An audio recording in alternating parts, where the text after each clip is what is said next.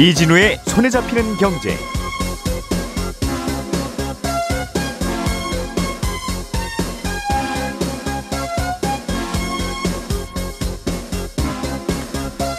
안녕하십니까 이진우입니다.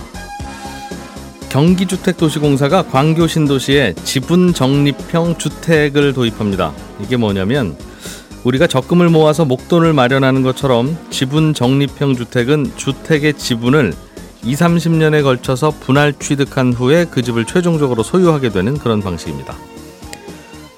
유럽연합이 애플, 구글 같은 빅테크 기업들에게 특별 규제를 적용하기로 했습니다. 빅테크 기업들의 힘이 세지는 걸 막겠다는 명분인데 검토 대상에 포함될 걸로 봤던 삼성은 최종 명단에서는 제외됐습니다. 사우디아라비아와 러시아가 원유 공급량을 연말까지 더 줄이기로 하면서 국제 유가가 다시 들썩이고 있습니다. 9월 7일 목요일 손에 잡히는 경제 바로 시작합니다. 우리가 알던 사실 그 너머를 날카롭게 들여다봅니다. 평일 아침 7시 5분 김종배의 시선 집중.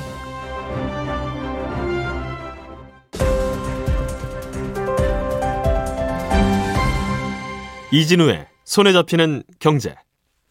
예, 오늘은 서은영 경제뉴스 큐레이터, 손에 잡히는 경제 박세훈 작가, 그리고 행복자산관리연구소 김현우 소장 이렇게 세 분과 함께 경제 뉴스를 정리해 봅니다. 어서 오십시오. 네, 안녕하세요. 예, 국제 유가 얘기부터 해보죠, 박 예. 작가님.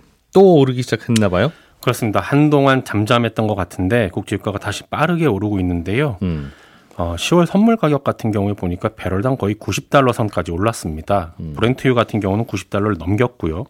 작년 11월 이후 10개월 만에 최고치인데 예, 다시 또 이렇게 갑자기 오르는 이유는 사우디아라비아랑 러시아가 앞으로도 계속 감산을 하겠다고 해서 그런 걸로 해석이 되고 있습니다. 음, 사우디아라비아는 지난 7월부터 하루에 100만 배럴을 감산하고 있는데 이 조치가 이르면 이번 달이면 끝날 거라고 다들 예상을 했었거든요. 예, 그런데 사우디아라비아가 아니야, 우린 연말까지 계속 감산을 할 거야 라고 발표를 하고 음, 여기에 러시아도 그럼 우리도 수출량을 연말까지 계속 줄일 거야 라고 덩달아 발표를 하면서 예. 가격이 오르는 중입니다. 음. 근데 국제 유가가 이렇게 오르게 되면 소비자 물가에 영향을 줄 수밖에 없잖아요. 그러면 또 그 자체로도 고통스럽겠지만 물가가 오르게 되면 미국이든 우리나라든 지금의 고금리를 계속 이어갈 가능성이 높아진다는 점에서 또 고통스럽습니다. 예, 왜 감산 기간을 연장하려고 하느냐? 그 이유도 우리를 힘들게 하는데 앞으로 하반기에도 중국의 경기가 계속 안 좋을 것 같고 예. 그러면서 원유 수요가 당초 예상이 못 미칠 것 같으니까 음, 이, 가격 가, 이 감산을 멈추면 네 유가 다시 뚝 떨어질 것 같다는 거죠. 그렇습니다. 음, 그래서 가격 방어 차원에서 감산 기간을 연장했다는 분석이 나오는 겁니다. 예, 중국 경기가 살아나지 않는다는 것도 우리에게는 아주 안 좋은 거라서 음. 여러모로 걱정이 되는 게 바로 지금 국제 유가가 오르고 있다는 소식인 겁니다. 음. 그래서 10월부터는 90달러 넘겨서 형성될 것 같다 가격이 그렇습니다. 음, 그런 예상이 시장에 반영되고 있다는 거고 네, 앞으로는 그럼 곧 조만간 100달러 연말에 넘깁니다 이런 전망도 나오겠네요. 나옵니다. 전반적으로 연말에 배럴당 100달러를 넘길 거라는 전망이 지금은 우세합니다. 예. 왜냐하면 사우디아라비아랑 러시아가 감산을 계속해서 공급이 줄어드는 것뿐만 아니라 다른 원유 생산국들에서도 공급에 차질이 지금 생기고 있어서 그렇거든요. 음, 예를 들어 멕시코 같은 경우는 대부분의 원유를 멕시코만의 얕은 바다에서 생산을 하는데 생산 시설에 지금 불이 나기도 했고요. 여러모로 산업재해가 계속 발생을 하면서 원유 생산에 차질을 빚고 있고요. 오펙 회원국인 가봉도 하루에 한 뭐 약 18만 배럴 정도 이렇게 원유를 생산을 하는데 예, 최근에 여기 또 군부 쿠데타가 있었어요. 음. 그러다 보니까 원유 공급이 원활하지 않을 걸로 예상이 되면서 연말로 가면 갈수록 공급은 줄고 가격은 오를 거다. 이렇게 예상이 나오고 있습니다. 음. 미국은 유가가 오르면 여러 가지가 불편해지는 나라. 많이 불편하죠. 예, 특히 서민들이 그럼 소비를 줄여서 기름 사야 될 수밖에 없는 나라라서 네. 어, 가능하면 사우디아라가 이렇게 감산해서 유가 올리려고 그러면 예전에는 미국이 그러지 말라고 예. 어 이것도 해주고 저것도 해줄게 하면서 달래기도 하고 네. 어르기도 하고 그랬었는데 그렇습니다. 지금은 차안 먹히죠 전화도 안 받는다고 하던데요 예, 미국이 전화하면 그래서 관련해서 이런 분석도 음. 나오는데 사우디아라비아가 감산을 하려는 이유 중에 하나가 미국 대선이 이제 1년 조금밖에 안 남은 상황이라서 이제 곧 바이든 대통령이 재선 캠페인에 본격적으로 돌입을 할 거거든요. 음. 재선을 노리고 있는 바이든 대통령은 어떻게든 지금 물가를 끌어내려서 물가와의 전쟁에서 승리했다. 라는 걸 유권자들한테 각인을 시켜야 되는데 음. 국제 유가가 안 잡히면 물가도 안 잡히고 금리도 내리기 힘들어지는 걸 사우디아라비아가 잘 알고 그걸 좀 이용하는 게 아니냐라는 아. 분석도 나옵니다. 그러니까 내가 감산 멈추면 좋겠지. 네, 그러면 내가 원하는 뭐 하나를 줘. 그렇습니다. 라는 신호라는 거죠. 그렇죠. 감산 안 한다는 발표는 그렇습니다. 그럼 사우디아라비아가 원하는 그 하나가 뭐냐? 예. 바이든 행정부가 지금 사우디아라비아랑 이스라엘의 관계 개선을 중재를 하면서 중동에서 다시 영향력을 키우려고 하고 있는 중이거든요. 음. 그런데 여기서 이제 사우디아라비아가 관계 정상화의 조건 중에 하나로 미국한테 요구한 게 민간 핵 개발을 지원해 달라 라는 거였어요. 우리도 핵무기 갖고 싶다. 그렇습니다. 근데 미국은 이 요구 조건을 들어주기가 힘들다라는 입장이에요. 그러니 예. 국제 유가를 지렛대로 삼아서 협상을 좀 유리한 방향으로 끌고 가려는 거 아니냐 하는 분석도 나옵니다. 그러면 우리도 감사는 힘들어. 네. 음. 그런 바람에 이제 전반적으로 석유 수입하는 나라들만 힘들어지고 있네요. 전반적으로 다 네, 힘들죠. 걱정하시다시피 물가도 덕분에 조금씩 더 오를 것 같고. 네. 알겠습니다. 김현우 소장님, 네. 어, 경기도가 지분 적립형 공공주택이라는 거를 도입한대요. 네, 그렇습니다. 음. 이게 처음 분양을 받을 때는 그 주택의 일부 지분만 이 분양받은 사람이 소유하고 있다가 나머지 지분 2, 3 나머지 지분은 2, 30년에 걸쳐 가지고 조금 조금씩 늘려가는 개념입니다. 음. 그러니까 LH, SH 요번에 이제 경기 도 같은 경우에는 GH 여기 같은 이제 공공주택 사업자가 최초에는 대부분의 지분을 소유하고 있고 분양받은 예. 사람은 10에서 25% 이건 이제 에, 분양을 할 때 정해집니다. 음. 어, 요 지분만 갖고 있다가 나머지 지분을 취득해 나가는 방식인데 음. 공공이 갖고 있는 그 지분이 있잖아요. 예. 뭐80% 정도, 90% 정도 되는 이거에 대해서는 이제 살면서 임대료를 따로 내야 되는데 예. 임대료는 주변 전세 전세 시세의 80% 이하로 음. 어, 되어 있는 그 보증금을 내거나 아니면 이 보증금은 월세로 전환할 수도 있습니다. 예. 이거 같은 경우는 당장에 청약할 수 있는 건 아니고요. 어, 경기도에서 공급하는 건 이번에 후분양 주택이라서 착공은 내후년 2025년 하반기에 시작할 계획이고요.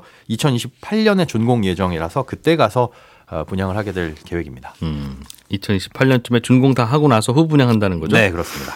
그러면 어, 처음에 집값의 한 10 내지 20%를 내고 네, 음, 중간에 사, 거주하니까 월세도 내고 네, 나머지 집은 80%를 사야 되면 그것도 조금 조금 내야 되는 거죠. 그렇습니다. 음. 그렇군요. 이걸 도입하는 이유는 뭡니까? 아, 이 법이 생긴 건 2021년 8월이에요. 재작년 8월이니까 2년 정도 됐는데 음. 아, 실제 분양을 하는 건 이 GH가 처음이거든요. 이, 도, 이 법이 도입된 취지는 이제 소득은 있지만 자산이 부족한 사회 초년생 예. 아, 이런 경우에는 집을 처음에 취득하기가 목돈이 없어서 음. 아, 힘들다. 그래서 그런 경우를 지원하기 위한 뭐 공공주택을 하나 만들겠다 해가지고 나온 거고 거기에 이제 부수적인 걸로 단기 투기 수요를 막겠다는 것도 있었습니다. 그 취지에. 아, 지분 적립형 주택 같은 경우는 초기에 필요한 자금이 아까 말씀드린 대로 10에서 25% 정도 되잖아요. 그런데 지금 현재로서도 생애 최초 주택 취득의 경우에는 80%까지 대출이 되니까 집값에 네, 이걸 감안하면은 뭐 처음에 들어가는 목돈은 어, 뭐 별 차이 없네. 이렇게 생각이 될 수도 있는데 뭐 소득이 적어서 대출이 안 된다거나 아니면 생애 최초가 아닌 경우를 감안하면은 뭐 분양가의 10% 적게는 요 정도만으로도 집을 살 수 있다는 건 뭐 부담이 적기는 합니다. 네. 아, 그런데 여기에는 이제 거주 의무 기간하고 전매 제한 기간이 걸려 있어요. 이 거주 음. 의무 5년하고 전매 제한 10년이 걸려 있습니다. 그런데 다른 주택 같은 경우에는 지금 주택법 시행령이 완화되면서 이 3년으로 아무리 길어봐야 전매 기간이 제한이 풀렸거든요. 예. 근데 이 지분 적립형 주택은 다른 법입니다. 공공주택 특별법에 적용을 받기 때문에 음. 어, 이건 최초의 법이 만들어질 때 정해진 10년, 전매 제한 10년이 그대로 남아 있어서 어, 최초 10년 동안은 매매가 불가능합니다. 예. 그 중간에는 이 부득이한 경우 여기에서 이제 부득이한 경우는 해외로 이주를 하거나 이런 음. 경우는 이제 공공에 되팔 수는 있는데 그때도 뭐 시세를 쳐주는 게 아니라 아 정해진 가격에 예, 정해진 가격 최초 음. 분양가에다가 정기예금 금리만 더한 것들을 붙여서 받기 때문에 지분은 예, 10% 정도밖에 안 갖고 있는 거니까. 네 그렇습니다. 음. 뭐 시세 차익을 기대할 수는 없는 주택이다 예. 이렇게 볼 수 있습니다. 그렇군요. 결국은 집을 살 때 안방의 절반 사고 그다음에 화장실 절반을 사고 네. 다시 안방의 3분의 1을 사고 네. 이런 식으로 해서 차곡차곡 집을 사세요. 맞습니다. 우리가 은행에 대출 받아서. 예, 예. 집 사면은 뭐 아직 거실은 은행 거야, 뭐 안방 안방만 내 거야 하라고 하는데 실제 예. 소유는 다 내 거잖아요. 근데 음. 이건 실제로 아직 안방만 우리 거야. 이제 화장실 사야 돼 이런 이런 개념이라고 정말로 지분을 조금씩 조금씩. 네 맞습니다. 근데 이게 듣다 보면 그러니까 은행 대출 받아서 집을 사고 평생을 은행 대출을 갚아가나 네. 그냥 초기에 계약금만 내고 사서 평생을 집을 조금씩 조금씩 조금씩 벽돌 하나씩 사나 네. 결과적으로 같은 거 아닌가 네. 어, 그런 생각은 드는데 뭐 굳이 차이가 있다면 뭘까요? 이게 차이가 있으려면 뭐 장단점이라든가 특이점을 차- 찾아봐야 되는데 일반적인 분양 주택하고 비교해서 이 주택이 그럼 이점이 있느냐 이거는 이제 자세한 공고문이 좀 나와봐야 됩니다. 예. 그런데 지금으로서는 눈에 띄는 장점보다는 뭐 단점이라든가 해소해야 될 부분이 조금 많아요. 일단 장점부터 말씀드리자면 대출에 비해서는 부담해야 될 이자라든가 매월 이제 상환액 부담이 좀 줄어듭니다. 이게 4년마다 한 번씩 의무적으로 그 지분을 매입을 해야 되는데 예. 이때는 은행의 1년 만기 정기예금 평균 금리만큼만 이자를 붙여요. 근데 음. 대출 금리보다는 아무래도 예금 금리가 싸니까 예. 예금으로만 돈을 차곡차곡 모아서 4년에 한 번씩 그 분양가의 15%만 내면은 이제 지분을 살 수 있습니다. 처음에 분양가를 아예 고정시켜줘서 예, 그렇습니다. 어, 집값이 오르든 집값이 오르지도 않고 그렇다고 먼저 사, 살려고 먼저 냈던 이자도 안 물어도 되니 네, 맞습니다. 집값은 딱 고정시켜 놓고 그거를 원금만 조금씩 갚아가는 그런 네. 대출하고는 비슷하다. 네, 그 정도 수준입니다. 음, 그럼 그 소비자는 부담이 적고 네. 그 부담을 경기도가 지겠군요. 네, 그렇습니다. 그 공공이 가지고 있는 동안 지분을 갖고 있는 동안은 그 경기도가 음. 그것을 갖고 있겠죠. 근데 이게 단점으로 보이는 게 좀 더 많아 보이는데 일단은 그만큼 이자는 아꼈지만 아낀 예. 이자가 월세로 나가게 되죠. 공공에 이제 임대료를 내야 되니까. 이거야 뭐 본인이 거주하기 위해서 내는 월세니까 어딜 가도 내죠. 그렇죠. 음. 그런데 보통 우리가 일반 주택에 세입자로 들어가게 되면 월세가 비싸다라고 생각되면은 전세로 들어가서 대출 이자가 싼 경우, 금리가 예. 낮은 경우에는 그런 선택을 할 수가 있잖아요. 음. 아, 그런데 이 지분 적립형 주택 같은 경우는 전세가 아니기 때문에 현재로서는 뭐 전세 자금 대출 이런 게 불가능합니다. 아 그리고 공공이 갖고 있는 지분이니까 그건 내가 내 집을 담보로 대출을 받을 수 있는 것도 아니고요. 음. 그러니까 이런 대출 상품이 없는 상황에서는 결국은 목돈 들어가는 건 이게 더 부담이 클 수가 있어요. 그러니까 처음에 내 지분 살 때는 10에서 25% 정도만 필요하지만 전세로 거주하려면 전세금을 오롯이 내 힘으로 조달해야 되니까 그렇죠. 거기에. 음. 예, 보증금을 내 돈으로 내야 된다는. 그래서 이 부분에 대해서는 이제 이 금융회사와 대출 상품 나올 수 있게 협의를 하고 있다고 하고요. 음. 아, 이 상품의 이자가 얼마나 되느냐, 그리고 임대료가 얼마나 되느냐를 비교해 봐야 아, 밖에서 살다가 그냥 일반 주택 분양받는 게 낫구나, 음. 뭐 아니구나 이걸 판단해 볼 수가 있고요. 예. 또 현재로서는 본인이 갖고 있는 그 지분에 대한 그 지분만큼 대출을 받는 것도 어렵습니다. 그러니까 주택을 공동 소유하고 있는 경우에는 부부일 경우에도 예. 소유자가 다 동의를 해야 1금융권에서 대출이 가능하고 만약에 소유자가 도- 이, 동의하지 않고 내 지분만큼만 대출 받을래요 한다면은 2금융권에서야 이제 대출을 받을 수가 있어요. 예. 그러니까 여기도 이제 공공이 동의를 하지 않으면은 대출이 불가능할 텐데 이런 음. 부분도 어떻게 될 것인지 좀 풀어야 될 숙제고요. 지켜는 봐야 되겠네요. 네. 음. 또 주택 면적도 제한적입니다. 이번에 GH가 공급하겠다는 주택은 60제곱미터 이하라서 소형이군요. 예, 소형입니다. 또 추가적으로 해결해야 될 부분이 취득세 부분이에요. 예. 현재는 생애 최초로 주택을 취득할 때는 취득세를 200만 원 한도 내에서 감면을 해주고 있거든요. 음. 근데 이 지분 적립형 주택은 생애 최초의 경우 취득세를 지분을 취득하다 말 때, 할 때마다 낼 텐데 네. 그럼 언제까지 이거를 면제를 해줄 거냐 이런 부분들이 불확실합니다. 음. 근데 이거는 지방세 특례 제한법을 손봐야 되는 부분이라 이것도 좀 어떻게 될지 지켜봐야 되고 이게 시범 사업을 해보고 다른 주택에 이제 확대할 계획을 갖고는 있는데 음. 아직 분양은 5년 뒤라서 시간은 좀 있지만 예. 이 제도가 나온 게 주택 시장이 한창 뜨거운 환경에서 나온 거거든요. 음. 그러니까 분양 시점에 가서 이게 얼마나 매력이 있을지는 음. 좀 두고 봐야 될 것 같습니다. 사실 그 집이라고 하는 게 하늘에서 뚝 떨어지는 게 아니라서 네. 뭐 어디서 만들었다고 갑자기 파격적인 조건이야 나오겠어요. 그렇죠. 어, 그럼 오히려 그게 더 이상한 거죠. 음, 그런 한계는 좀 있어 보이는 거고.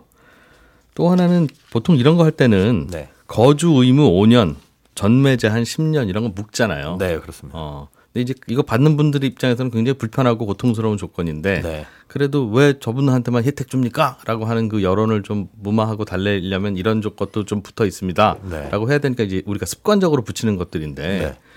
그러니까 이사를 5년간 못 가게 한다는 게 이거 억지로 할 수 있는 일인가? 사람이 이사를 재미로 다니는 게 아니잖아요. 그렇죠. 음, 그리고 살다가 이사 갈 수도 있는 거고 그럼 그러면 이제 다른 분이 비슷한 조건에 다른 분이 들어와서 사는 건데 굳이 이분을 5년을 묶어두는 걸 우리가 그냥 혜택 줬 혜택 받으셨으니까 그 정도 부담 하세요라고 바꿀 수 있는 조건인지 네, 슬슬 좀 생각해 볼 때는 된 것 같다. 항상 나올 때마다 붙어 있어서. 네 음, 그러네요. 뭐 전매 제한이야? 뭐 그 자본 차익에 대한 거니까 그거는 회수할 수 있는 건데.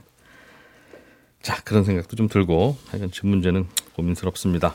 서은영 큐레이터가 준비해 오신 소식 유럽이 예, 빅테크 기업들 조금 더 구체적으로 말하면 미국의 빅테크 기업들. 네, 그렇습니다. 유럽에는 빅테크가 없으니까 그렇습니다. 기업들을 규제하는 안을 내놨군요. 어떤 내용이 있습니까? 네, 유럽연합이 내년 3월부터 이제 디지털 시장법이라는 이름의 규제를 어, 시행하기로 했는데 이 플랫폼을 운영하는 대형 IT 기업이 독점적인 지위를 남용하는 걸 막겠다라는 취지의 법입니다. 어, 어떤 기업의 어떤 서비스가 규제 대상인지 뭐, 먼저 이렇게 쭉 정해놓고요. 유럽연합이 거대 플랫폼의 지위를 남용하는지 이걸 감시를 합니다. 그리고 어겼다고 판단이 되면 연간 매출의 최대 10에서 20%에 해당하는 막대한 과징금을 물립니다. 음. 보통은 이제 이익의 몇 퍼센트 이렇게 물리는 경우들 많지만 매출이 기준이기 때문에 조 단위까지도 과징금 낼 수 있다 이런 이야기들이 나오는데요. 음. 어, 그래서 세계적인 IT 기업들이 지금 그간 규제 대상에서 제외되기 위해서 아주 적극적으로 대응을 했습니다. 예. 그래서 후보군에는 삼성전자를 비롯해서 미국의 알파벳, 구글이죠. 음. 그리고 아마존, 애플, 메타, 마이크로소프트, 그리고 중국의 바이트댄스까지 음. 이렇게 일곱 개의 기업이 있었는데 무슨 규제를 할지는 아직은 안 정했나 봐요. 어, 구체적인 얘기는 조금 이따가 그 이야기를 좀 예. 다시 말씀드릴게요. 예. 근데 어제 이제 유럽연합의 행정부인 집행위원회가 규제 대상 기업을 일컫는 게이트키퍼 라고 해서 확정을 음. 확정해서 공개를 했는데 네. 삼성전자만 빼고 6개 기업이 선정이 된 겁니다. 음. 어, 앞으로 이들 6개 기업의 주요 사업 22개가 이 핵심 플랫폼 서비스로 지정이 돼서 감시를 받게 될 텐데 예. 뭐 틱톡, 페이스북, 인스타그램, 링크드인, 뭐 유튜브 같은 SNS뿐만 아니라 음. 구글 안드로이드, 그러니까 구글 우리 구글 탑재된 폰 쓸 때는 이제 안드로이드 운영 체제가 있잖아요. 그리고 예. 애플 iOS도 역시 운영 체제고요. 윈도, 구글 서치, 아마존 마켓플레이스 같은 서비스도 모두 예. 규제 대상에 포함이 됐습니다. 그러니까 뭔가 독점 가능성이 있어 보이는 그런 그렇죠. 큰 서비스들을 다 넣었군요. 맞습니다. 삼성전자는 어떻게 제외됐는지 다행스럽기도 하고, 네. 어, 야 여러분 삼성전자까지 뭐하러 옵니까? 괜찮습니다라고 하는 걸로 보면 살짝 서운하기도 하고. 어. 아 근데 사실 뭐 음. 이렇게 내용을 보면 서운하진 않고 사실 아 애초에 삼성전자는 좀 포함되기에는 음. 좀 무리가 있었구나라는 생각이 좀 드실 거예요. 뭐냐면 삼성전자는 유럽 내 스마트폰 시장 점유율 1위 업체니까 매출 사용자 수 같은 이 gatekeeper 지정 기준에는 부합을 하기는 합니다. 네. 근데 이 삼성전자가 왜 포함이 될 뻔했냐면 갤럭시 스마트폰에 선탑재된 이 브라우저 앱이 있어요. 인터넷 이제 하는 음. 인터넷 할 수 있는. 근데 네네. 여기에서 나온 사용자 데이터를 자사의 다른 서비스에 활용하더라. 그래서 너도 제재 대상에 포함될 수 있어. 이렇게 거론이 됐던 거거든요. 그런데 예. 생각해 보면 사실 삼성전자가 이제 아까 제가 말씀드렸던 그런 서비스나 기업들 이제 떠올려 보시면 음. 대부분 플랫폼 서비스 업체들인데 삼성전자는 일단 제조사고요. 예. 그리고 이 삼성의 인터넷 브라우저가 과연 독점적인 지위를 남용할 우려가 있는 만큼 그렇게 이용 비중이 높으냐 냉정하게 따져보면 그렇지 않죠. 그래서 일단 이 삼성전자가 이 규제 대상 가능성 이제 거론될 때 충분히 좀 소명을 했고 어이 이 근거가 좀 충분히 제시가 돼서 최종 음. 리스트에선 빠졌다라는 게 EU 집행위원회 설명입니다. 음. 어 그래서 이 삼성전자로서는 현재로서 뭐 이 조단위 과징금 물 수 있는 규제를 피한 것도 뭐 좋지만 일단은 네. 이 경쟁사인 애플이 규제 대상에 음. 지정됐다는 점에서 좀 반사 이익도 좀 기대해 볼 수 있는데요. 똑같은 휴대폰 어. 업체인데 애플은 왜 지정이 되고 삼성전자는 왜 빠졌어요? 왜 그러냐면 네. 애플 같은 경우에는 이제 일단 앱마켓 한번 떠올려 보시면 이 아주 독점적인 지위를 누리고 있죠. 그 뭐냐면 앱 애플의 앱마켓에 아, 들어오면 앱, 안드로이드에는 가지 마라고 하면 음. 진짜 대, 상당히 많은 앱들이 안 갈 겁니다. 왜냐하면 네. 애플의 도, 애플이 이제 이 기기로서나 기기로서도 점유율이 음. 높지만 애플에 뭘 네. 까는 거는 애플 앱스토어에서만 깔아야 되니 독점이다. 그렇습니다. 맞습니다. 음. 그래서 이제 애플 같은 경우 그런 서비스들이 상당히 이제 여러 개가 있죠. 그리고 이제 특히 이제 아이폰의 아이메시지, 뭐 페이스타임, 시리 같은 이제 전용 앱 탑재해서 이용자 충성도를 높이는 전략을 취하고 있다는 점에서도 예. 플랫폼으로서 이제 어느 정도 좀 이 지위를 인 정할 수 있다라는 거고요. 음. 어, 그래서 이제 규제 준수하는 과정에서 아무래도 이제 전용 앱을 경쟁사에도 개방을 해야 돼서 예. 아이폰에 이제 앱마켓 수수료 수입 좀 줄어들지 않을까? 그리고 이용자 충성도도 좀 약해지지 않겠냐? 그러면 음. 삼성전자에 좋은 거 아니야? 라는 이제 해석들도 나오는 겁니다. 음. 삼성전자도 바다라고 하는 그런 마켓플레이스를 만들어서 앱스토어처럼 똑같이 하겠다는 꿈은 꿨었는데 어려웠죠. 음, 그게 잘 안 된 덕분에 이번에 괜찮아요. 삼성전자는 뭐 아무것도 못 하시고 계시네요. 라는 평가를 받은 거니까. 네. 다행이라고 봐야 될지. 음, 아무튼 알겠습니다. 아이폰의 이 아이메시지는 아이폰끼리만 그 문자 주고받을 때는 파란 창 파란 네. 창 안에 글자가 들어가고 네. 거기에 단체 문자 메시지 하다가 갤럭시나 다른 안드로이드 배경의 휴대폰이 들어오면 그건 녹색 창이 되고 해서 네. 당신은 아이폰이 아니신가 보군요를 바로 알 수 있게 네. 음, 그런 논란이 좀 있었는데. 음. 자, 과징금을 물리겠다는 건데 뭔가 잘못하면 이제 이 기업들은 특히 음, 다른 회사가 이렇게 하면 봐주는 뭔가를 이 여섯 개 기업에는 뭔가 엄격하게 적용한다는 건데 예를 들면 어떤 게 있을까요? 네. 현재로선 아주 구체적인 얘기가 나오진 않았습니다만 일단은 규제 대상에 꼽힌 기업들은 당장 이제 내년 3월부터 자사 플랫폼을 자사 서비스에 유리하게 활용한다든지 음. 이 자사 서비스에서 축적한 데이터를 영업 활동을 활용하는 데는 좀 제약이 생깁니다. 예를 좀 한번 몇 가지 들어볼게요. 예. 가령 이제 애플 아이폰 같은 경우는 지금처럼 이제 운영 체제를 iOS로만 써야 하면 안 될 수도 있습니다. 그러니까 안드로이드 같은 다른 운영 체제도 선택해서 깔 수 있게 소비자에게 선택권을 줄 수도 있고요. 근데 이거는 아이폰 네. 사서 운영 체계를 iOS 안 쓰고 안드로이드 쓸 거면 왜 아이폰을 사는가? 기기가 예뻐서 예뻐서 네. 알겠습니다. 네, 그리고 예. 또 애플 앱스토어나 이제 구글 앱마켓에는 각각 독점적으로 유통하던 앱들이 있, 었는데 음. 이제는 경쟁사 앱 장터에서도 유통할 수 있게 문을 열어줘야 됩니다. 네. 네. 그래서 이제 아- 그리고 또 아마존 같은 경우에는요 상품 검색했을 때 지금은 이제 PB 상품류처럼 이제 다, 다른 업체 제품보다 자사 브랜드 우선 노출하는 경우도 굉장히 많았는데 음. 이런 것도 안 되고요. 예. 어, 메타는 이용자의 허가 없이 이제 페이스북이랑 메타 안에는 이제 페이스북과 인스타그램 서비스가 다 있잖아요. 근데 음. 이 서비스 이용자 정보를 결합해서 서비스 개발하거나 뭐 페이스북 사용자한테 인스타그램 써보실래요? 이렇게 마케팅하는 것도 안 됩니다. 음흠. 어, 이 법을 어기면 연간 매출액의 최대 10%를 과징금으로 물어야 하는데 예. 이 애플은 지난해 매출 기준으로 10조 원 안팎의 과징금을 물 수 있을 것으로 보이고요. 음. 어, 문제는 이 반복해서 법을 위반하고 있다고 판단되면 과징금 규모가 연 매출의 20%까지 커질 수 있습니다. 그리고 더 강력한 게 이 법 위반 행위가 조직적으로 이루어졌다. 그러면 사업 부문 일부 매각해라. 이렇게 강제 명령을 내릴 수도 있고요. 그래서 위반 정도가 심각하면 유럽 시장에서 철수해야 할 수도 있다. 근데 과연 이렇게까지 가능할까? 결국에는 소송전이 난무하게 되지 않을까라는 관측도 나오고요. 그렇군요.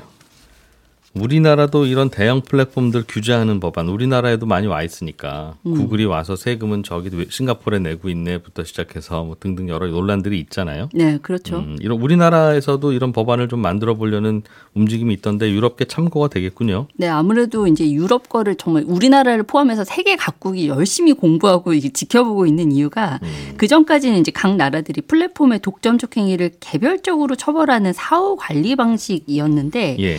어, 이번이 이제 규- 유럽에서 시행된 규제 같은 경우에는 일괄적인 규칙을 먼저 만들고 이 규칙을 지켜야 할 업체와 서비스를 정하고 그런 다음에 사전 규제 방식으로 이제 규제를 한다라는 거예요. 그래서 이 점에서 상당히 이제 주목을 받을 수밖에 없었는데 실제로 우리나라 포함해서 이제 여러 나라가 플랫폼 규제안 마련할 때 이 사전 규제 방식을 도입하려고 좀 준비를 하고 있거든요. 어, 그런데 사실 우리나라는 좀 이 유럽이랑 좀 상황이 다른 게 뭐냐면 아까 유럽 같은 경우에는 토종 플랫폼이라고 할 만한 것이 거의 없잖아요. 예. 그런데 우리 같은 경우에는 어, 사실 뭐 검색 서비스에서도 구글이 1위가 아닌 거의 유일한 나라라고 하고 뭐 음. 네. 네이버, 카카오, 쿠팡 같은 이제 토종 플랫폼의 영향력이 상당히 크기 때문에 괜히 이제 이 벼룩 잡으려다 초가삼간 태우는 거 아니냐. 그러니까 음. 결국 우리 플랫폼을 키우기 위해서는 사전 규제 방식이 유리하지 않을 수 있다. 이런 얘기도 나옵니다. 키우기도 키워야 되고 규제도 규제를 해야 될 것 같으니 공정위에 우리나라 공정위는 고민이 조금 더 깊다. 그렇습니다. 그렇군요. 예, 오늘도 김현우 소장, 서은영 경제뉴스 큐레이터, 박세원 작가 이렇게 세 분과 함께 경제뉴스 정리해봤습니다. 저희는 내일 아침 8시 30분에 다시 찾아오겠습니다. 이진우였습니다. 고맙습니다.